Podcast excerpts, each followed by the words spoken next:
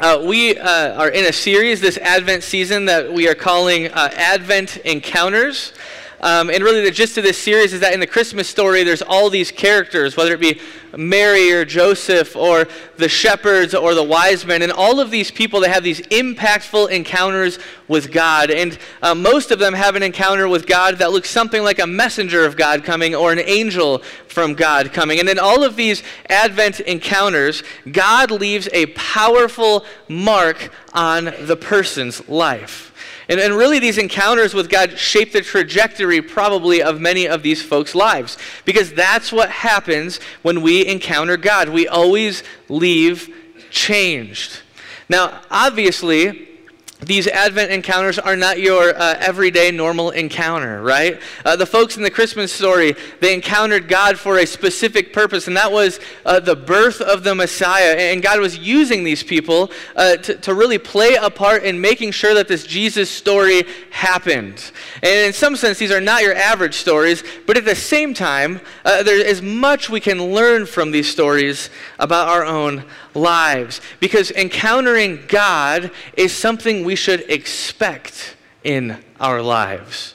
You know, perhaps not in the way of an angel of the Lord suddenly showing up. Maybe. Maybe for you that does happen. I don't know. Um, but perhaps more subtly uh, you know, perhaps it's in this turn of events in your life, and you look and you see that God seems to be working through all of it, and it's this encounter with God. Or perhaps it's in your prayer life, and you're sitting praying, and there's that still small voice that is prompting you to do something. Um, it's an encounter with God.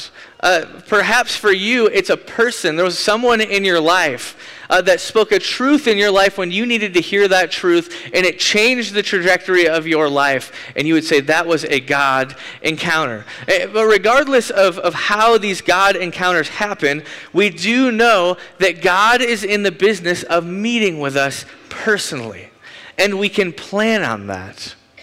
And so this morning, we're going to dive into the story uh, of Mary, Mary's unbelievable story of her encounter with God. And Mary's story is found in Luke 1 26 through 38, and then verses 46 through 56. And our scripture this morning is Vanessa Greavy. So, Vanessa, you can head on up. And what we like to do here is we stand for the reading of God's word, and we face the scripture as it's read. And we do so because this is the greatest story ever told the story of Jesus. So, Vanessa, take it away when you're ready. In the sixth month of Elizabeth's pregnancy, God sent the angel Gabriel to Nazareth, a town in Galilee, to a virgin pledged to be married to a man named Joseph, a descendant of David. The virgin's name was Mary. The angel went to her and said, Greetings, you who are highly favored, the Lord is with you. Mary was greatly troubled at these words and wondered what kind of greeting this might be. But the angel said to her, Do not be afraid, Mary, for you have found favor with God. You will conceive and give birth to a son, and you are to call him Jesus. He will be great and will be called the Son of the Most High. The Lord God will give him the throne of his father David, and he will reign over Jacob's descendants forever. His kingdom will never end. How will this be? Mary asked the angel, since I am a virgin. The angel answered, the Holy Spirit will come on you, and the power of the Most High will overshadow you. So the Holy One to be born will be called the Son of God. Even Elizabeth, your relative, is going to have a child in her old age. And she who is said to be unable to conceive is in her sixth month, for no word from God will ever fail. I am the Lord's servant, Mary answered. May your word to me be fulfilled. Then the angel left her. My soul glorifies the Lord, and my spirit rejoices in God my Savior, for he has been mindful of the humble state of his servant. From now on, all generations will call me blessed, for the Mighty One has done great things for me. Holy is his name. His mercy extends to those who fear him, from generation to generation. He has performed mighty deeds with his arm. He has scattered those who are proud in their inmost thoughts. He has brought down rulers from their thrones, but has lifted up the humble. He has filled the hungry with good things, but has sent the rich away empty. He has helped his servant Israel, remembering to be merciful to Abraham and his descendants forever, just as he promised our ancestors. Thank you, Vanessa. You may be seated.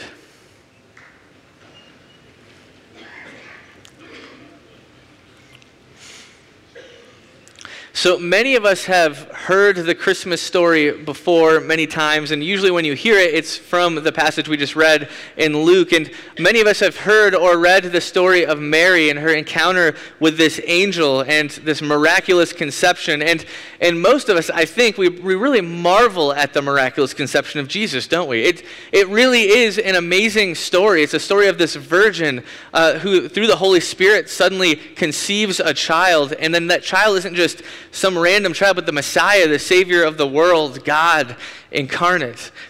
And from our vantage point, uh, we read the Christmas story and we are amazed by the story of the Virgin Mary. But what I want us to do this morning is just pause in on this encounter that Mary has. Because, yes, the story is amazing to us, but if we put this story in the context of Mary's life and her day and age and the customs and traditions and beliefs of her day and age, we will just see just how unbelievable the story truly is.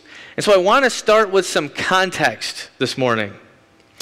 In the time of Jesus, uh, sexual purity was incredibly important. If a daughter were to be found out having been uh, sexually promiscuous or something uh, like that, not just the daughter would be shamed, but the entire family of the daughter would be shamed too. It would be a strong shaming in some sense. The community around her would shame her, her faith community would shame her, and perhaps even shun her. It was a very uh, bad offense to be sexually promiscuous in really any way. And, and in our day and age, I'm not sure we really grasp this because, yes, uh, most of us believe in sexual purity and keeping virginity and that sex should be reserved for marriage only. And that is similar to the Jews in the day of Mary. But the difference is, is that if a person were to violate those beliefs in, uh, you know, uh, virginity in some way, uh, in our day, there's really no social penalty for doing so. Uh, if you do something uh, sexually promiscuous, there's really not a cultural uh, like bad thing that can happen to you. Uh, we know many people who practice sex before marriage, don't we?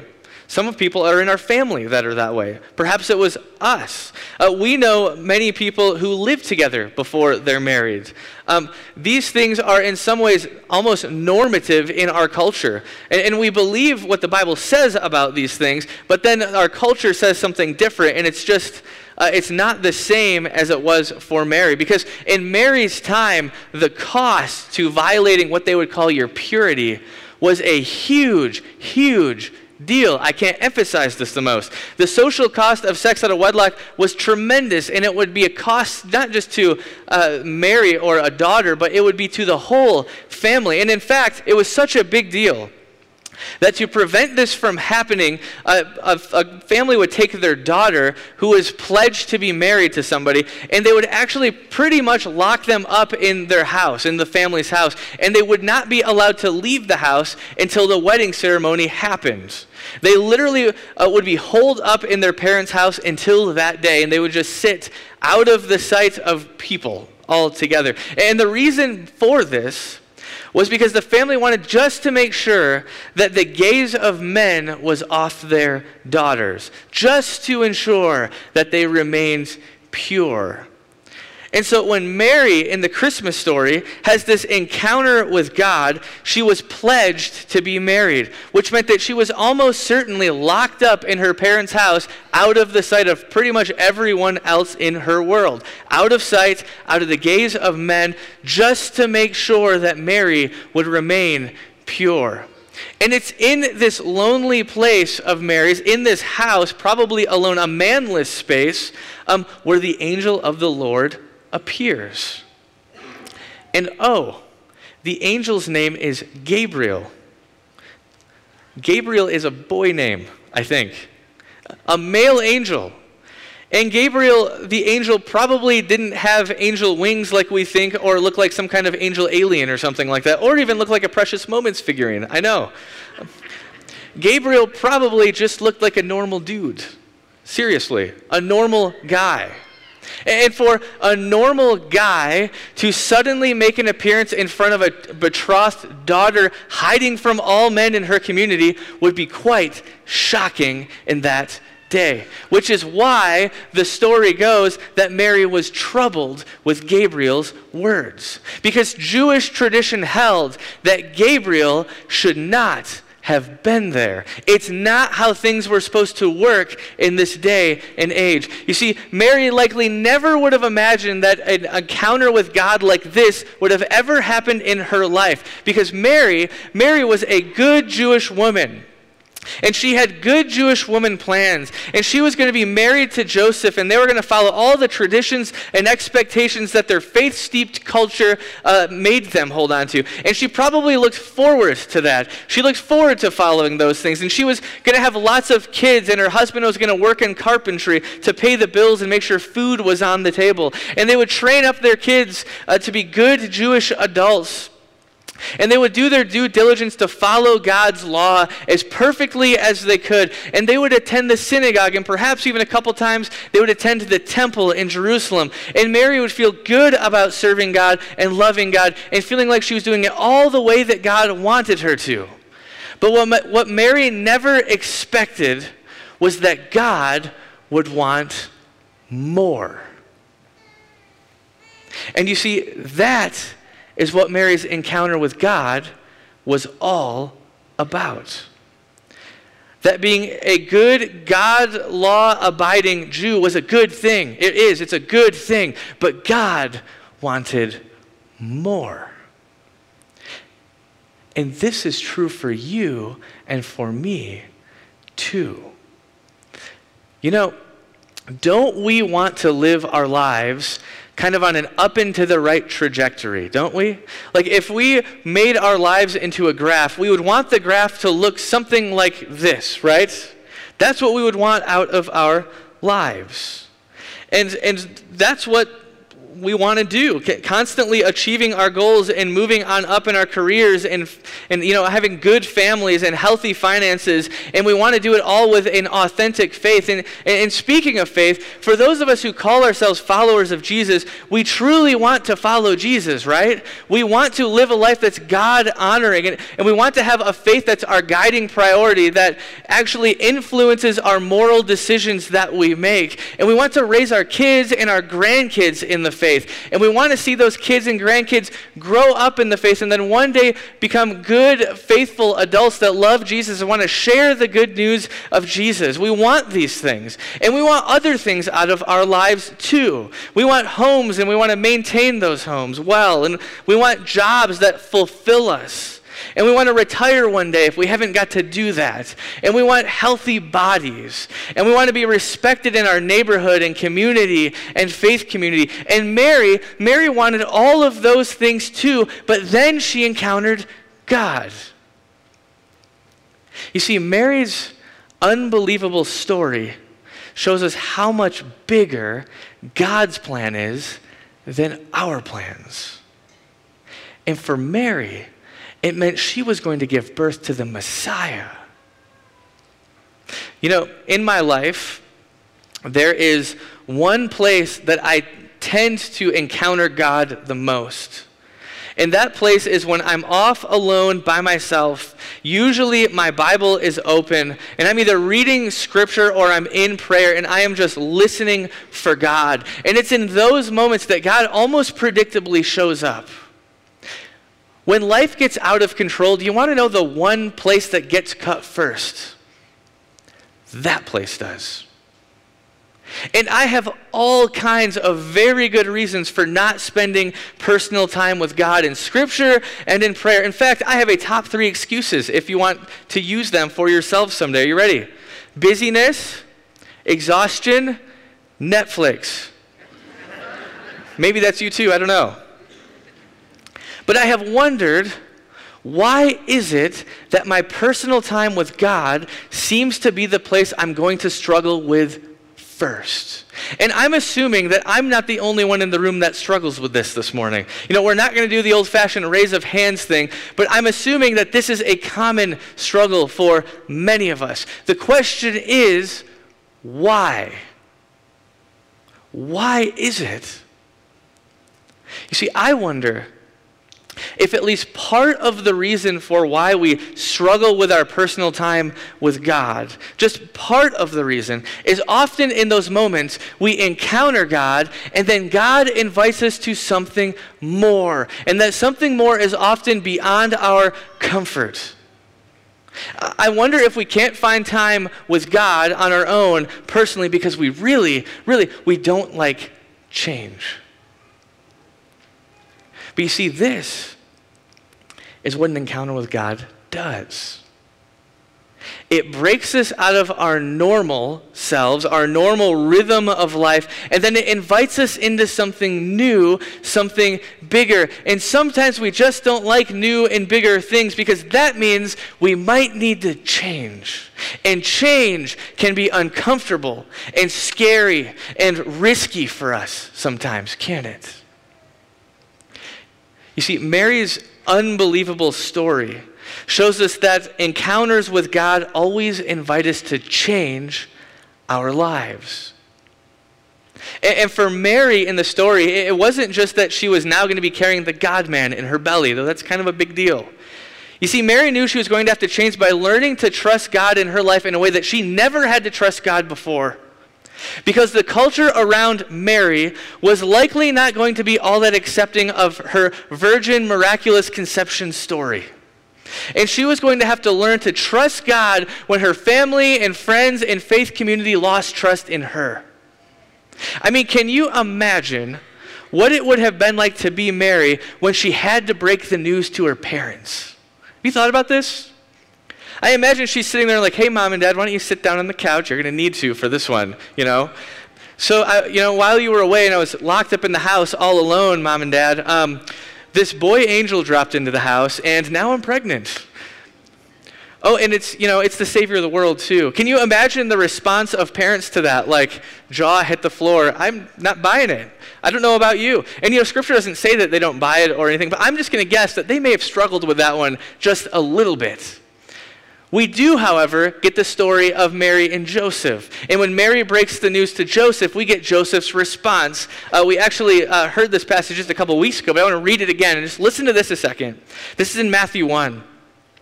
This is how the birth of Jesus the Messiah came about. His mother Mary was pledged to be married to Joseph, but before they came together, she was found to be pregnant through the Holy Spirit. Because Joseph, her husband, was faithful to the law and yet did not want to expose her to public disgrace, he had in mind to divorce her quietly. Joseph didn't buy it in the beginning. And it took later for Joseph to have his own God encounter for him to finally get on board with it. You see, this God encounter for Mary was an invitation to grow in her trust in God's holy plan. And for Mary, that had great risk. In fact, Mary's story shows us that God encounters invite us to more and that that involves needing to change. But it also shows us that God encounters usually come with a cost. And for Mary, the cost would probably be her reputation in her community and in her faith community. Mary likely, this is just a guess, likely had a stained reputation in her community to the day she died because people just couldn't buy it. You know, her up into the right Jewish woman story that she had imagined for herself had to be sacrificed in order to follow God's plan. And you see, encountering God will be costly to you and me too. Because what God will do is He'll take our up and to the right life that we imagine for ourselves, our great plans, and He will put those plans against His, and He'll say, You need to choose. You know, one of the priorities that my wife and I had when we first started having kids was raising our kids in a home that was stable we really valued that. We wanted our kids to live a predictable childhood, and stability was really important to us. And we had seen all the kids that had been really messed up by unstable homes, where they're moving from home to home to home, or they were moving from school to school. And we saw just the toll that that took on kids, and we just didn't want that for our kids. You know, we wanted our kids to have that one childhood home that they can fondly remember and consistent friends and family along the way. And we wanted our kids to never experience that moment that we felt when we were kids where we financially just didn't have enough. We really didn't want our kids to ever feel that. You know, we wanted our kids to make their way through the school system. And, and you know, for the first couple years, we did that. We had a stable home for our kids. But then God showed up and a God encounter happened. And the encounter was that I was going to lose my job. And that whole encounter spun our lives up. And we're listening for God. And the message from God was it's time for you to do something else now. It's time for you to go into ministry. You know you love the church, John. Go into ministry. And in this moment, I felt God telling me that it was time to just give in. And so we did.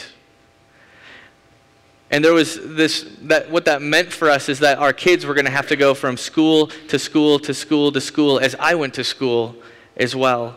And that meant for our kids to have to move again and again and again and again. And that meant that our, our kids were going to experience what it felt like to financially not have enough.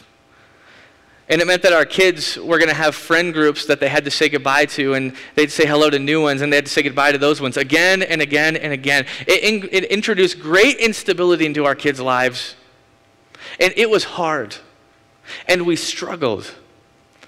And our kids, they, they just, they, ha- they went through everything that we just didn't want them to go through. And they had to say goodbye to their friends and eventually say goodbye to their family. We had to sacrifice to follow God's plan. And it was hard. But we placed our trust in God's plan and we went for it. What has your faith costed you? And what has God called you to sacrifice? You know, what choice do we make when God makes his plans compete with ours? You know, when push comes to shove, what comes first? first? Is, is it us and our reputation and credibility and safety? Or is it our obedience and trust in God and God's plan?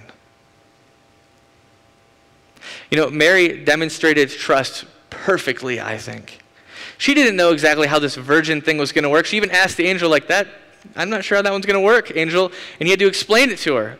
And she probably didn't realize the cost because it was going to cost her a lot. But I love how she finally responds to the angel. This is what she says I am the Lord's servant. May your word to me be fulfilled. It's amazing trust. You know, when we encounter God, is our response an unflinching faith like Mary's? So, Mary's unbelievable story shows us just the cost of encountering God, but it also shows us another aspect, and that is the celebration piece too. Because despite the hardship, there is something amazing about seeing God move and work through our stories. And there's something truly fulfilling about, trace, about uh, placing our trust in God above everything else and experiencing that. You know, in fact, the second half of our scripture reading this morning is referred to the Magnificat or Mary's song. And I just want to read it to you one more time. Listen to this, the lyrics of this song. That's what Mary says. My soul glorifies the Lord, and my spirit rejoices in God my Savior, for he has been mindful of the humble state of his servant. From now on, all generations will call me blessed. For the mighty one has done great things for me. Holy is his name. His mercy extends to those who fear him from generation to generation. He has performed mighty deeds with his arm. He has scattered those who are proud in their inmost thoughts. He has brought down rulers from their thrones, but has lifted up the humble. He has filled the hungry with good things, but has sent the rich away empty. He has helped his servant Israel, remembering to be merciful to Abraham and his descendants forever, just as he promised our ancestors. Mary's song is a celebration of what God has done and what God is going to do in her life. Through her unbelievable story of her encounter with God, it's a song of great satisfaction and thankfulness. And that's what happens when we encounter God and we say yes. It might involve risk or loss, But the end product will always be fulfillment. You see, this is what God invites us to do this morning, too. When's the last time you had a God encounter? And did you say yes? Let's pray.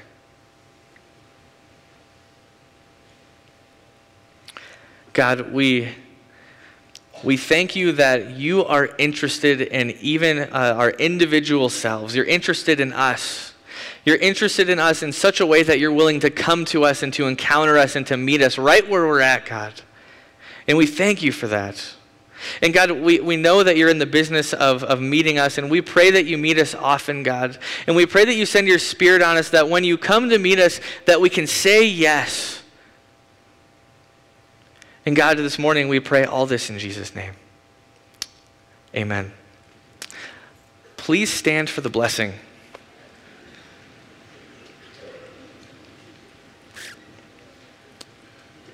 Receive this blessing. May the Lord bless you and keep you. May the Lord make his face shine upon you and be gracious to you. May the Lord raise his countenance upon you and give you peace. Amen.